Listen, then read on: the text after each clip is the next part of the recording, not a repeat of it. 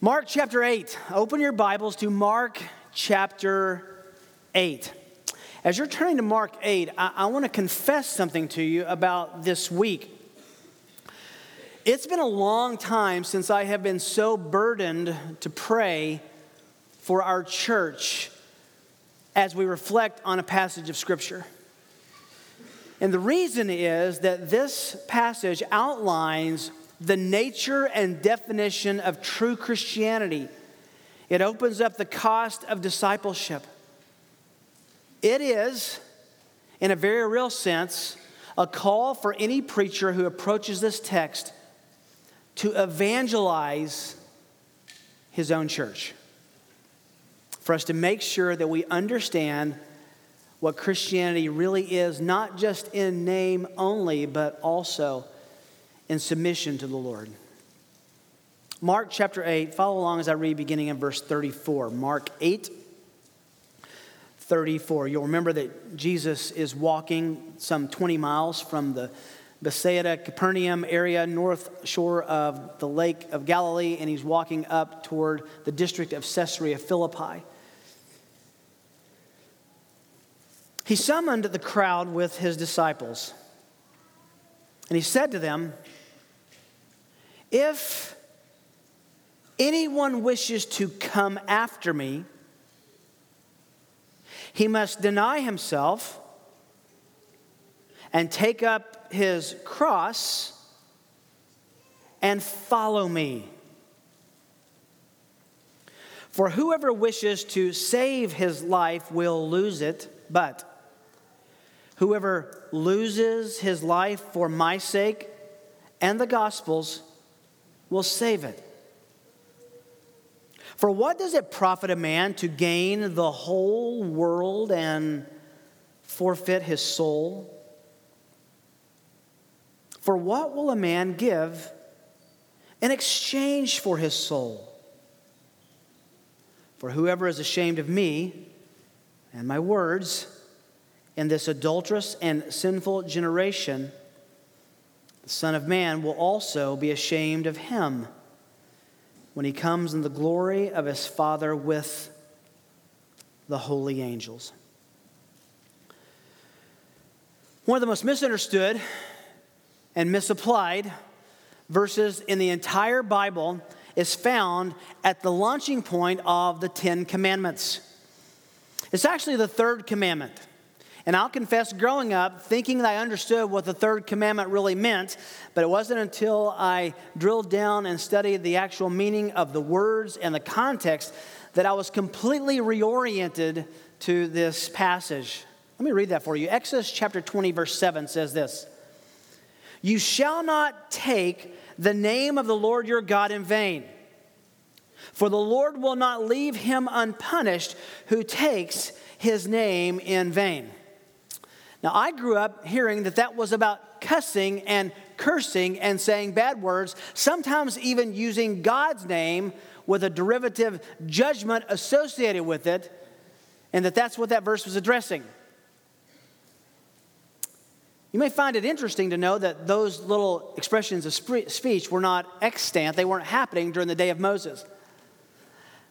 And though that's an application to obviously not say things that, that abuse the name of the Lord, that, that's an application that's way down the line from this passage. It's not what it's talking about.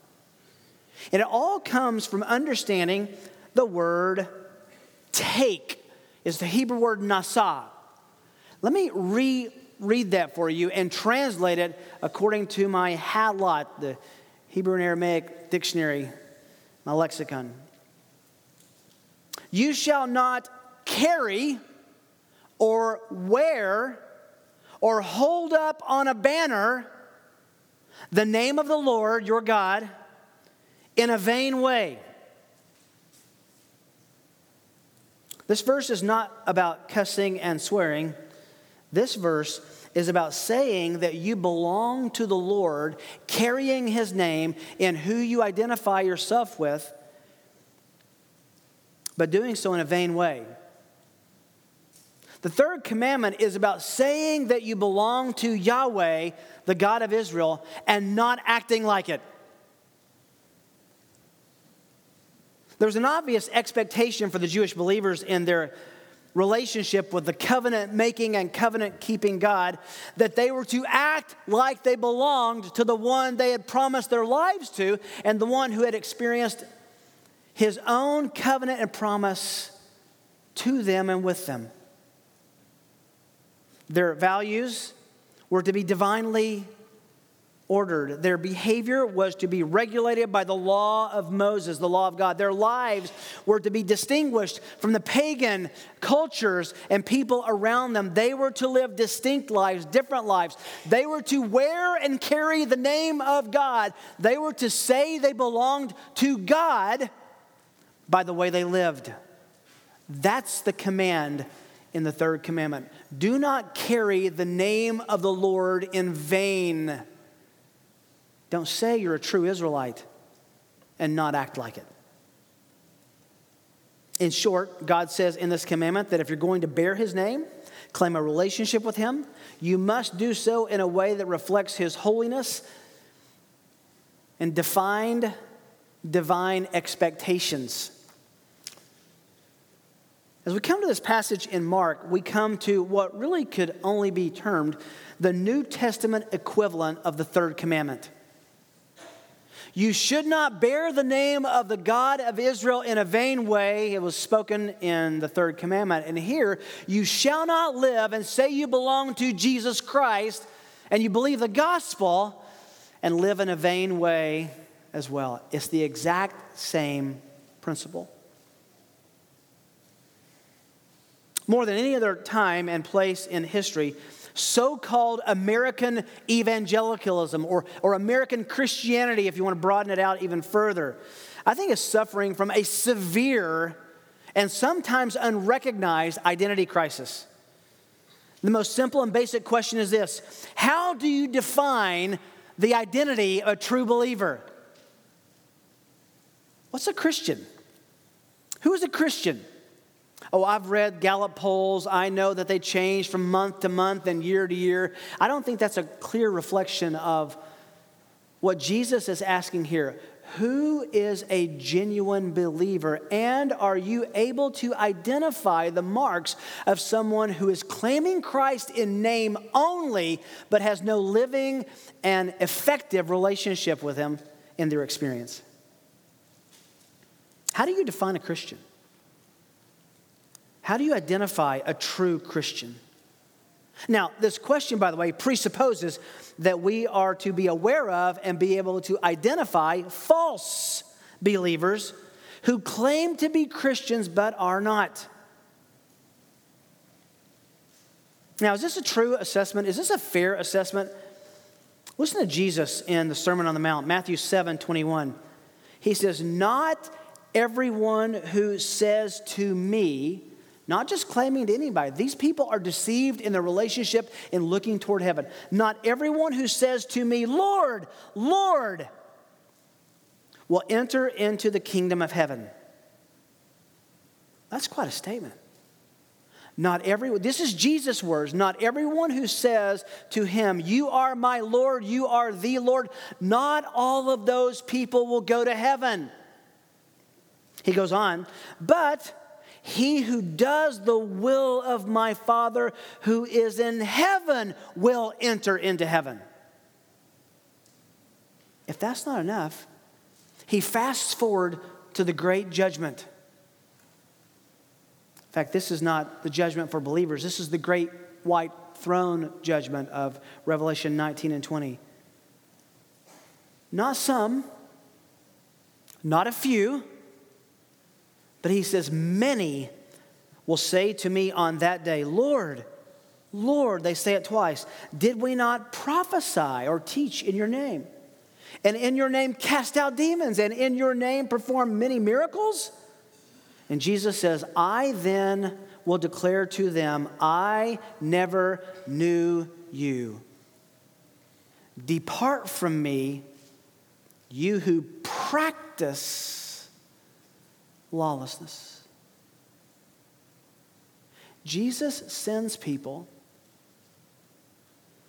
with a false profession standing at the portals of heaven, expecting to walk into heaven, and he sends them to hell from there.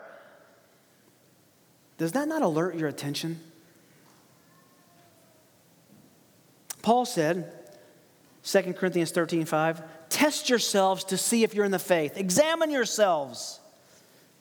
John wrote in 1 John 2:19, "They went out from us, they were a part of the church, but they were not really of us." Paul informed the Galatians in Galatians 6 verse 2, in Galatians 2 verse 4 rather, it was because of the false brethren secretly brought in. He recognizes that there are some who look like brothers, who look like Christians, who claim to be Christ's, but they're not real, they're false turn on the Trinity Broadcasting Network and you will see and hear preacher after preacher preaching a message that was given that has given false hope, false assurance, false expectations and generates false disciples. Why? The answer is in our text this morning. I remember the first time that I came into contact with this text. It was actually the same um, uh, teaching in Matthew chapter 16. I read it, and I remember reading it again, and I remember reading it a third and a fourth time in my old blue, tattered, Ryrie study Bible, and pushing back from the table, thinking, how can this be so? What does Jesus expect? You will not hear the words here in Mark chapter 8 spoken on most shows on the Trinity Broadcasting Network.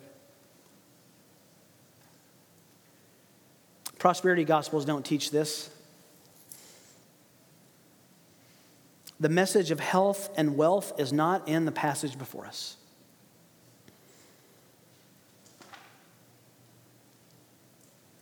All upside in their message. Here's what God can do for you. Here's what God can give you. Here's what God will do for you. It's kind of like a genie, and if you rub the magic lamp the right way, He shows up and He gives you what you want and as many requests as you will make, as long as you have enough faith, which puts, puts the impetus back on, on the believing person. But here, on this 20 mile journey, on the way up to Caesarea Philippi from the north shore of, of Galilee, Jesus lays the foundation for these men and the followers who are walking with him of what it means, what it truly means, what it's defined by when you look at the identity of a true Christian, a true disciple. The Greek word for disciple uh, is the word learner. It's someone who learns, it's a pupil. It occurs about 40 times in Mark's gospel. Understanding discipleship is actually one of Mark's true, two primary themes in the whole book. If you were to get the highest altitude and look at the Gospel of Mark, he is ultimately all of the stories, all of the teaching, all of these paragraphs and pericopes, everything lines up under one of two main categories. First of all, who is Jesus and what has God done through him? This is the identity of Christ. This is who the Messiah is. This is the one who can save the Son of Man, the Son of God. This is the one who offers salvation. The second theme is what it means to respond to the good news, what it means to be a disciple, what it means to become a disciple, what it means to follow Jesus. So, the identity of Christ and the identity of a true disciple, those are the two main themes that stitch the whole book together. Passage before us is talking about the latter, what it means to be a true disciple. Now, remember, we looked last week at this great passage where on the way walking up, um, Jesus asks the room rail, who, who do people say I am? They've been out in the, the villages, they've been out uh, uh amongst the people. And Jesus says, So what's the rumor mill? Who do people say I am? Well, some say you're John the Baptist reincarnate. That was Herod's big fear. Some say you're, you're um, uh, Elijah. Some say you're just the latest in the Old Testament prophets. And he says, But who do you say I am? And Peter, wonderfully, and as Matthew says, according to the word of God in him, says, You are the Christ. Matthew adds, the Son of the living God. It's no mistake that in Matthew's account of this story, and in Luke's account of this story, and in Mark's account of this story, what Jesus said exactly and immediately follows that great proclamation. Let's break it down and discover together five deliberations about the cost of discipleship. Deliberations. What's deliberate? How do we think about these? What, what, what do we take away from this explanation of what discipleship, what following Jesus really costs? Five deliberations about the cost of discipleship. The first is verse 34 the cost defined. The cost defined. Now, let me give you a little head start so no one panics in just a few minutes. This is the longest and most intense of the four points. The five points, rather. The other four are all subordinate phrases that really explain it. We're going to be able to fly through those, but the first point is the most intense. It's got the most teeth. Everything else flows out of it, so we're going to spend the most time here. Don't panic if it looks like we're parking here for a few minutes. I don't think the pot roast will burn today. The cost defined. Verse 34 And he summoned the crowd, stop right there, with his disciples. He's been talking to the, to the disciples. Peter has taken him aside, remember that? And uh, he turned back to the disciples and exposed Peter for being uh, uh, reliant on his earthly values and being used as a satanic ploy and plot to discourage Jesus from marching toward the cross. Actually, he didn't know that yet, marching toward his death. They continue along, and there's obviously a big crowd with them. He brings the whole crowd around, whether he's on the way up the road or whether he's on the outskirts of Caesarea Philippi. Neither of the three synoptic gospels tell us, but it was a part of this journey. So he brings everyone together with his disciples, and he says to this crowd, These are people who have t- started to follow him around. Imagine being so interested in someone, you would walk 20 miles behind them to see what they're going to do and what they're going to say. I think we missed the fact that this is a big deal. They just walk north with Jesus. Where are you going? Uh, we don't know. Where's he going to end? We don't know. Where are we going to stay? We don't know. What are we going to eat? I've seen him do that before. He gets the whole crowd, and he said to them, Ah, circle this next word in your Bible when you see it a conditional clause if. If, if, if. If anyone wishes to come, to follow me, to come after me, he must, here's the three parts deny himself, take up his cross, and follow me.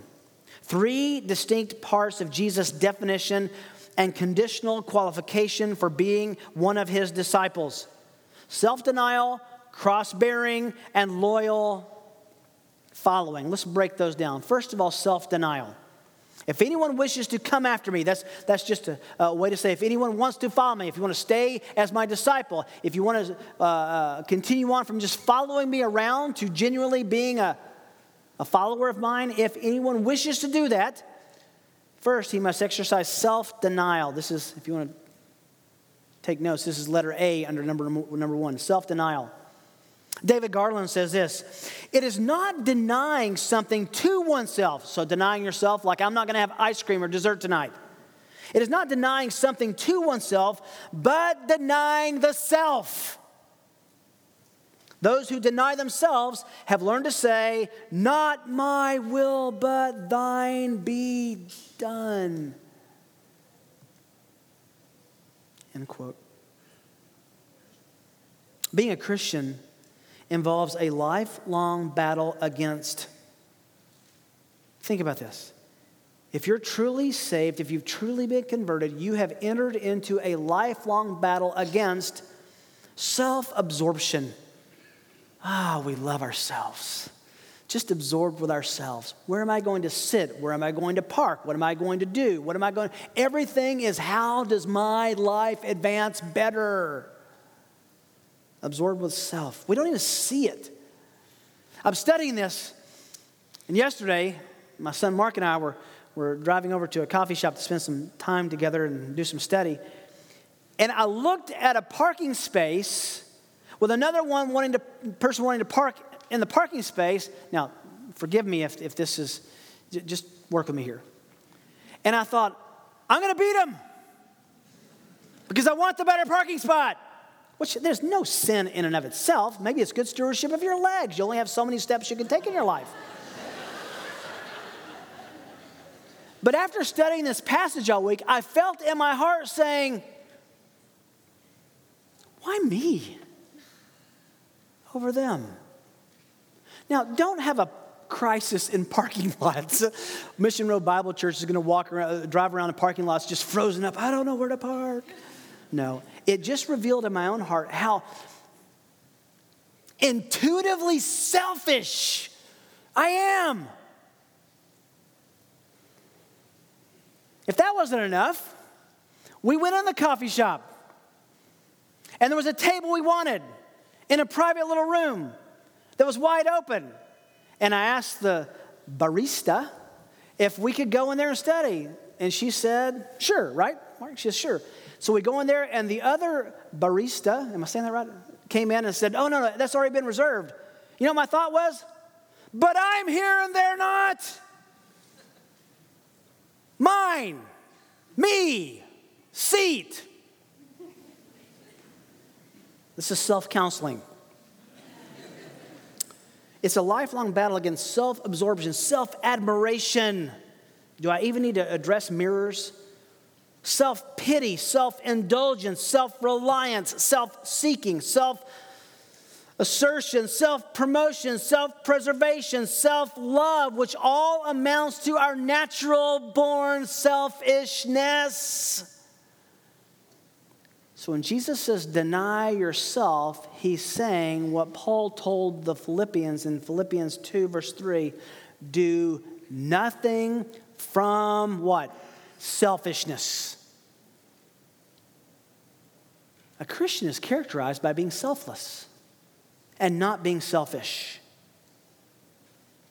Look for a minute over at chapter 9, verse 43. We'll get here. If your hand causes you to stumble, cut it off. It's better for you to enter life crippled than having two of your hands and going to hell into the unquenchable fire. Verse 45. If your foot causes you to stumble, cut it off. It's better for you to enter into life lame than to have your two feet. Verse 47. If your eye causes you to stumble, throw it out. It's better for you to enter the kingdom of God with one eye than having two eyes and to be cast into hell. What's he saying here? He's saying that there's nothing involved in our selfishness that's worth the forfeiture of eternity.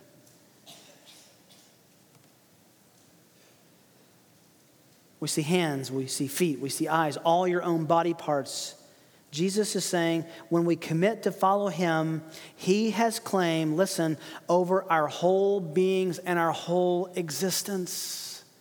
We are merely chess pieces that he moves at his own prerogative. We cannot be complacent. We cannot be flippant. We cannot be indifferent about our sin. Why? As we'll see in a moment, salvation is at stake in whether or not we deny ourselves. Can we just pause and say it's not if we're selfish, but how selfish we are? It's not just if we're selfish, but what selfishness we see and what others may help us to see. We deny self, that's what it means. Secondly, cross bearing. He says, Take up your cross. Now, there's a real sense in which Christianity has sanitized and sentimentalized the cross and what crucifixion is. I grew up hearing singing the old hymn, The Old Rugged Cross. I still love that hymn. It's, it's a wonderful hymn. The theology is, is excellent in that, in that hymn. But I remember the, the tune of that just maybe just kind of want to hold hands with the people next to me and sway and say what a sweet thing the old rugged cross is. As wonderful as that song is, there's something deeper.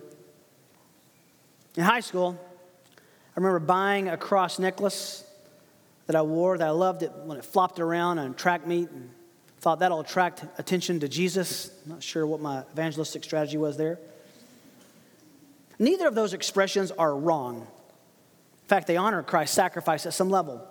However, the first people here to hear of the cross in reference to Christianity would have felt horrified, grotesquely sick, and nauseated in their stomach.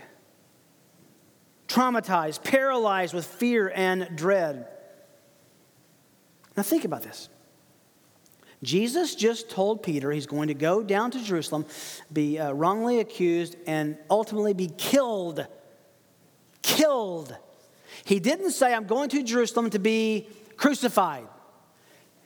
When you put the four gospels together, we have no indication that this was the point where he told them anything about a cross, just that he was going to die.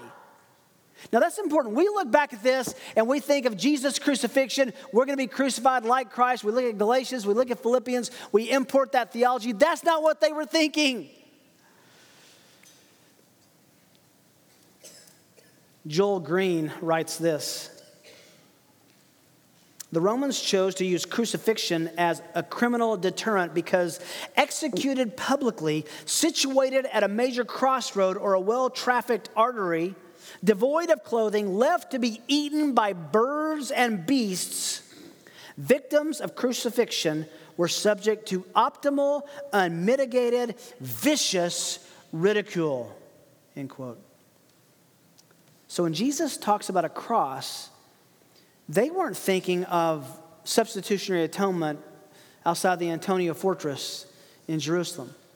When Jesus says cross, they thought about the people they had walked by who were crucified, hanging naked, sometimes for days. Remember, they would, uh, if the Romans were there uh, uh, in Jerusalem, they would, if it's the night of the Sabbath, that's why they, would, they broke the, the legs of the other criminals so it wouldn't go over in the Sabbath. Jesus was uh, already dead. But the typical practice of crucifixion was to nail someone to a cross on a major crossroads and walk away and let nature take its course.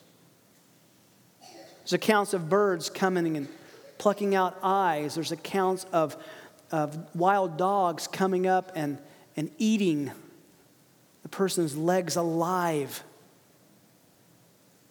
So when Jesus speaks of the Roman practice of death, it is sadistic torture that is in the minds of the disciples.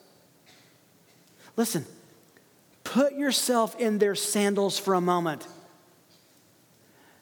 This is the first time they've heard, take up your cross. Think of where their mind went. Roman Stoic philosopher Seneca wrote about the cross this way. He said, Can anyone be found who would prefer wasting away in pain, dying limb by limb, or letting his life out drop by drop rather than being killed or expiring all at once? A quick death? Can any man be found willing to be fastened to the accursed tree, long, sickly, already deformed, swelling with ugly tumors on chest and shoulders, and draw the breath of life amid long, drawn out agony? He finishes by saying, I think anyone would rather have many excuses for dying even before mounting the cross. End quote. But this is this is unusual. Notice that Jesus does not see the cross as a way of dying. Jesus sees the cross here in the disciples' life as a way of living. Take up your cross. He doesn't say go die. There's another passage for that. He says, Take up your cross. Luke says, Take it up daily. Death by crucifixion represented enduring the ultimate hardships, experiencing horrific humiliation, hatred, emotional and physical pain, and suffering. And that's what he's attaching to the life of a disciple. Listen, a little footnote, and I, don't want to be trite here. Uh, we have, to, we have to clean up our language about the cross. I've heard so many people talk about, well, this is my cross to bear. My financial situation, my bad boss, a lack of talent, my physical ailments, even your mother in law. This is my cross to bear. If you're a mother in law, I'm not talking about you. That's not your cross to bear. The cross to bear here is the willingness to experience humiliation and shame and degradation and possibly even death because of your commitment to the Lord Jesus Christ. Deny yourself, take up your cross. Thirdly, he says, and follow me. Loyal following, that's letter C. Loyal following. Following Jesus was the first call our Lord gave to two sets of brothers in Mark 1. Remember that? But here, Jesus means more than traveling around with him. Following him meant to obey him, to be loyal to what he taught, to be loyal to who he was, to be loyal to his gospel.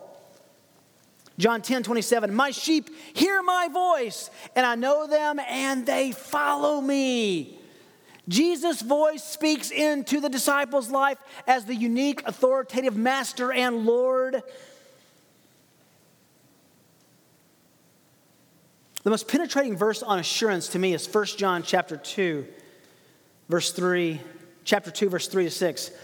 John says, By this we know that we have come to know him. Now, whatever comes next, pretty important. He's about to define what it means to know Christ. By this we have come to know him. If, our conditional word again, if we keep his commandments. The one who says, I've come to know him and does not keep his commandments, he is a liar, and the truth is not in him. There's a false convert again. But whoever keeps his word in him, the love of God has truly been perfected. By this, we know that we are in him. The one who says he abides in him ought himself to walk in the same manner as Jesus walked. Can I be a little bit autobiographical with you for a moment? I grew up in the church. I grew up going to youth camp and member of FCA and member of Campus Crusade and, and uh, it, it, Christian club at school. But my life didn't reflect following the Lord. When I was 16, I was working as a lifeguard in an indoor pool at a YMCA, listening to a preacher, and I was too lazy to go change the station. I thought, I'm going to finish cleaning this side of the pool, and then I'm going to go change that to some rock or something. And the preacher was talking about this passage. And this was, I believe, the moment I was genuinely, truly converted. John chapter 8, verse 31, Jesus was saying, listen to this, listen to this.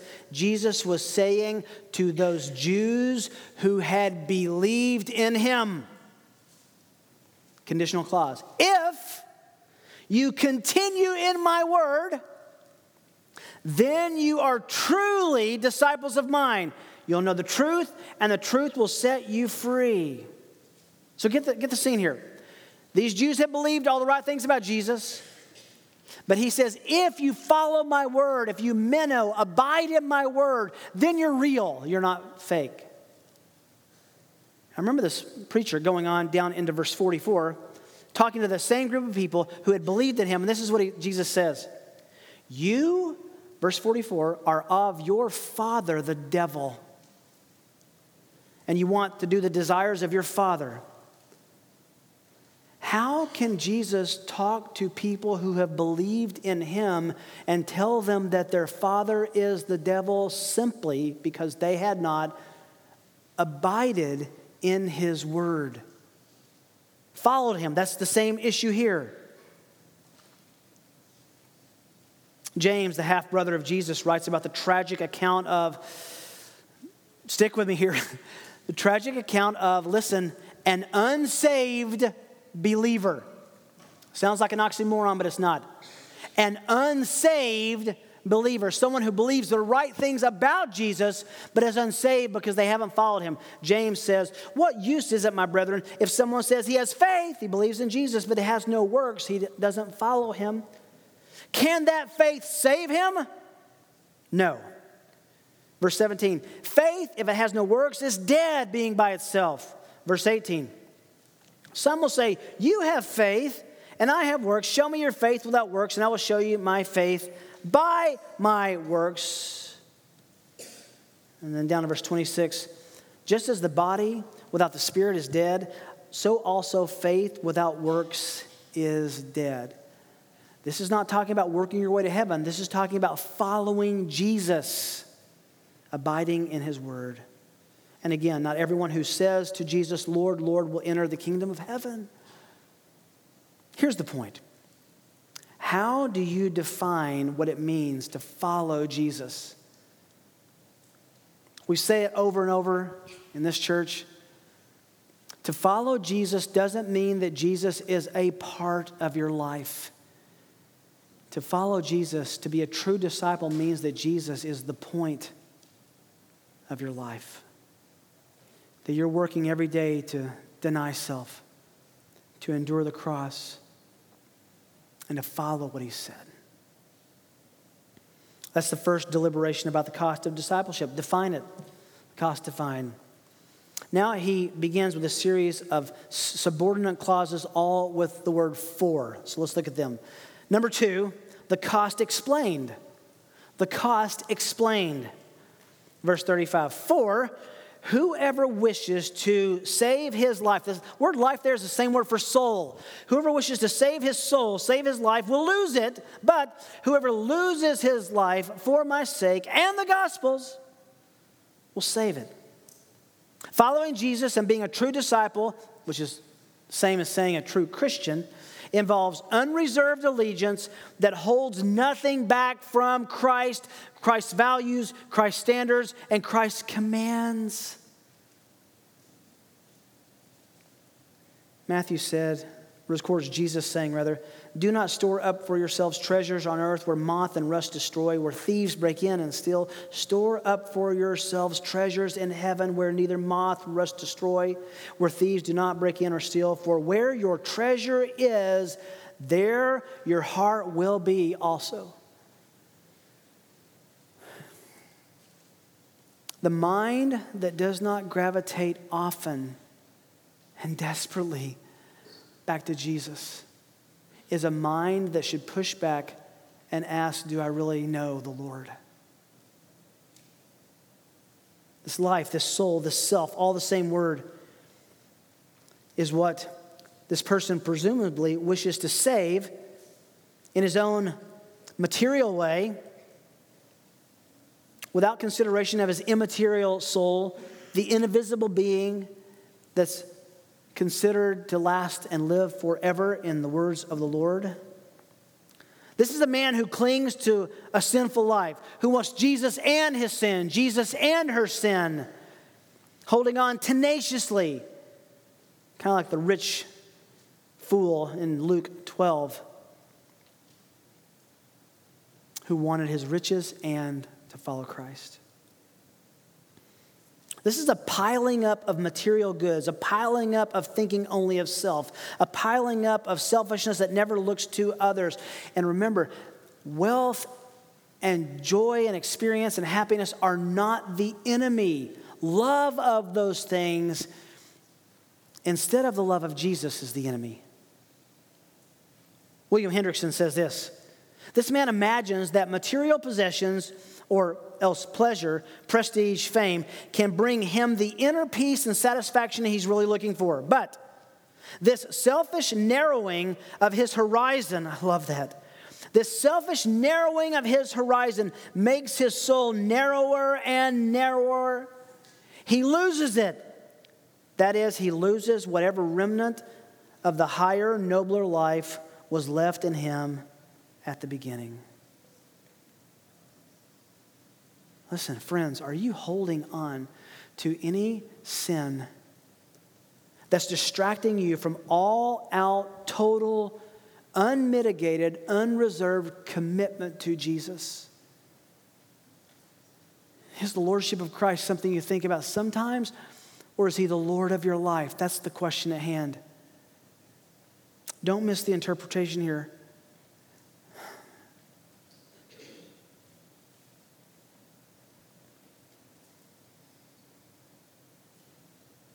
When he says lose it, He's speaking of eternal hell. That's the explanation. Third, the cost assessed. The cost assessed. Verse 36 For what does it profit for gain, privilege, a man to gain the whole world and forfeit his soul. Another way of asking the same question we just looked at in verse 35 the question is simple to do spiritual calculus and compute what is most worth eternity. It's a comparison. What's the eternal gain if you gain everything you want in this life, in this temporal world, but you forfeit heaven with God because this was your prize?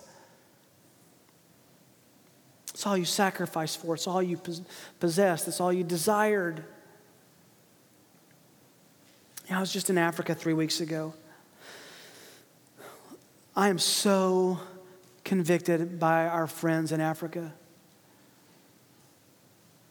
most of which whom make about $20 a month. They have nothing to look forward to except heaven. I think we're cursed because we can be distracted by so many things that make heaven just an afterthought. That make heaven, are you ready for this? Something we'd like to postpone. Not these friends. Are you holding on to any worldly value that is distracting you from total, all out commitment to Jesus? Does it profit if you gain everything? You forfeit your soul. Make that comparison. Jesus asks us to search our hearts for what is there and what we're really trying to gain. Think about your life. What do you really want? What are you really trying to get? Now, let's be careful here. We, we studied the book of Ecclesiastes for a couple of years. It's certainly fine to work hard to enjoy the fruit of your labors, to enjoy things as, as a gift from God. There's nothing wrong with that. But when those become the prize instead of, in place of God Himself, we cease to love the blesser and we fall in love with the blessing. Jesus says, Look at your heart. How do you define gain? My historical hero, Jonathan Edwards, says this his seventh resolution of his 70 resolved never to do anything which I should be afraid to do if it were the last hour of my life. I've talked to many people over the course of my ministry who knew they were going to die in weeks, some in days, some in hours. And I've held the hands of a few who knew they were going to die in moments and watched them slip into eternity. Edwards is saying, if you knew you were going to die, how would that change your values, your decisions, your expenditures, your relationships, your conversations? Jesus is saying we live in a way that we don't know what's going to happen today, and we always want to be ready for that moment. Resolution number 17. Edward says, Resolved that I will live so as I shall wish I had done when I come to die. Living with the end, death in mind is the key to living for Christ in the moment. It's all temporal. Jesus says, Have you really evaluated the temporal and the eternal? Have you really stopped to think about how long this life and this world's offerings will last and how long is eternity? Number four, fourth deliberation about the cost of discipleship is the cost counted. The cost counted. He asks very specifically, he gets personal. For what will a man give in exchange for his soul? This is graphic, this is detailed, this is pithy. He asks you personally, he asks the disciples, he asks me to be specific about your greatest value, your greatest values, and will you exchange your soul for that value? Something that's something you want to experience, something you want to own, Well, I think of Abraham in Genesis 22. God tested Abraham with what he loved most. And you know what Abraham did to pass the test? He was willing to sacrifice the thing, the son, Isaac, the one he loved. He was willing to sacrifice him for God.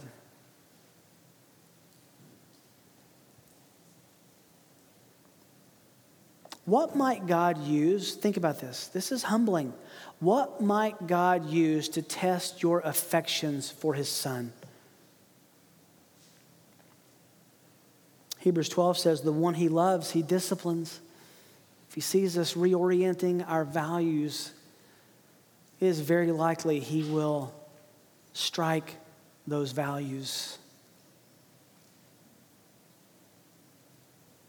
What would you give in exchange for your soul? I'm going to beg you do not put off consideration of this question. What is really most important to us? What is the idol of your heart? You say, what is that idol in the heart? It's something that you will sin to experience or to get. Think about this. is something that you will sin in order to get or experience. Or, and, is something you will sin if you don't get it or if you don't experience it. You hear both sides of that? What is it that you would sin to experience or to get to own?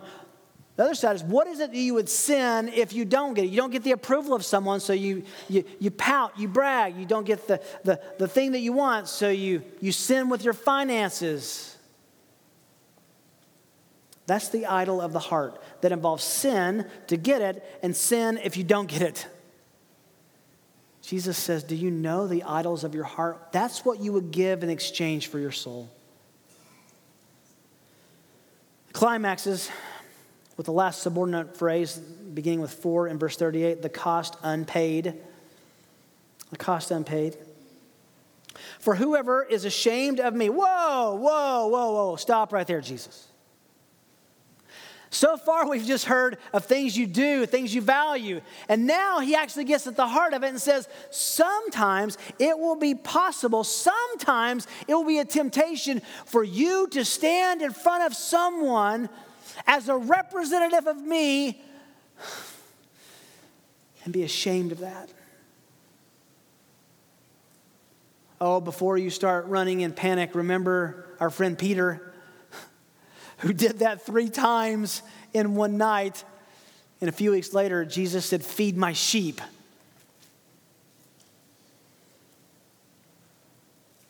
Paul said, I am not ashamed of the gospel. Why would he say that? Because it's possible to be ashamed.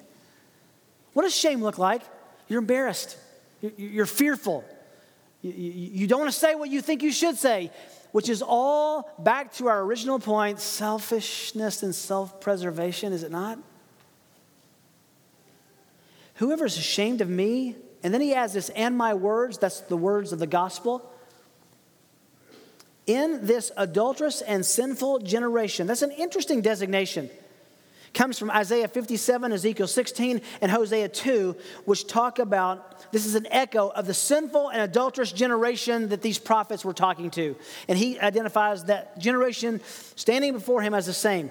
Whoever is ashamed of me and my words in this adulterous and sinful generation, the Son of Man, that's himself, will also be ashamed of him when he comes in the glory of his Father with the holy angels. First of all, notice this Jesus Christ is returning to this planet. He's coming again. He is coming again. And he's coming with holy angels. John says in 1 John, we need to live in such a way that we do not shrink back in shame when he's coming.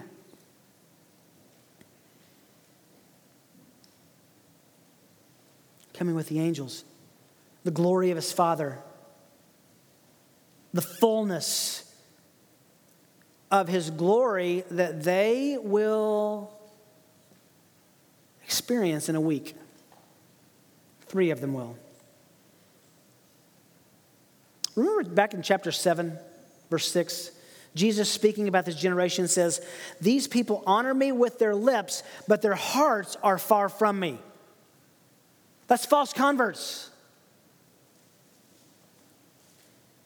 Here's the crux these people assessed their spiritual well being as excellent. Their status remained one of infidelity, however, to the covenant keeping and great God.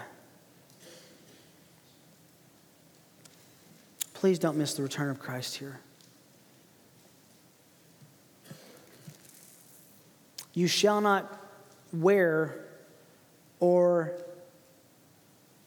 carry the name of the Lord in vain.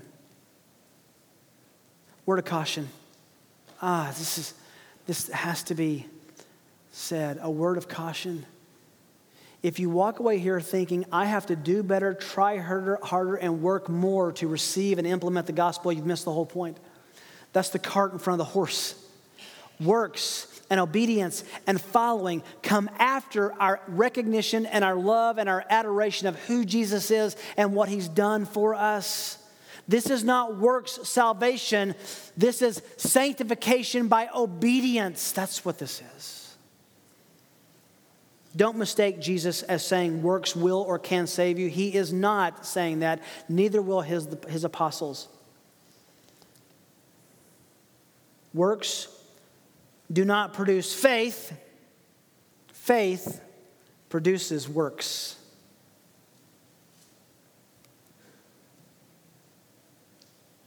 After he says this, look at verse 1 of chapter 9.